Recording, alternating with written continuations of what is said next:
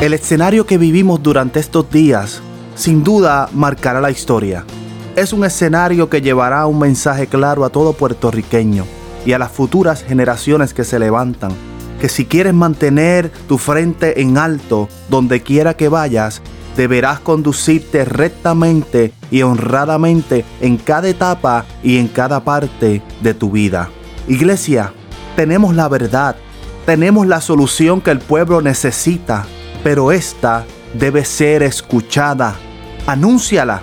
Pero también te digo, iglesia, que mientras lo haces, por favor, vayamos por el camino como buenos samaritanos, atendiendo a todos aquellos que nosotros mismos en cierta ocasión dejamos heridos en el suelo y que hoy no forman parte del cuerpo de Cristo. Iglesia, es tiempo de poner la acción sobre la palabra. Dejemos a un lado las divisiones.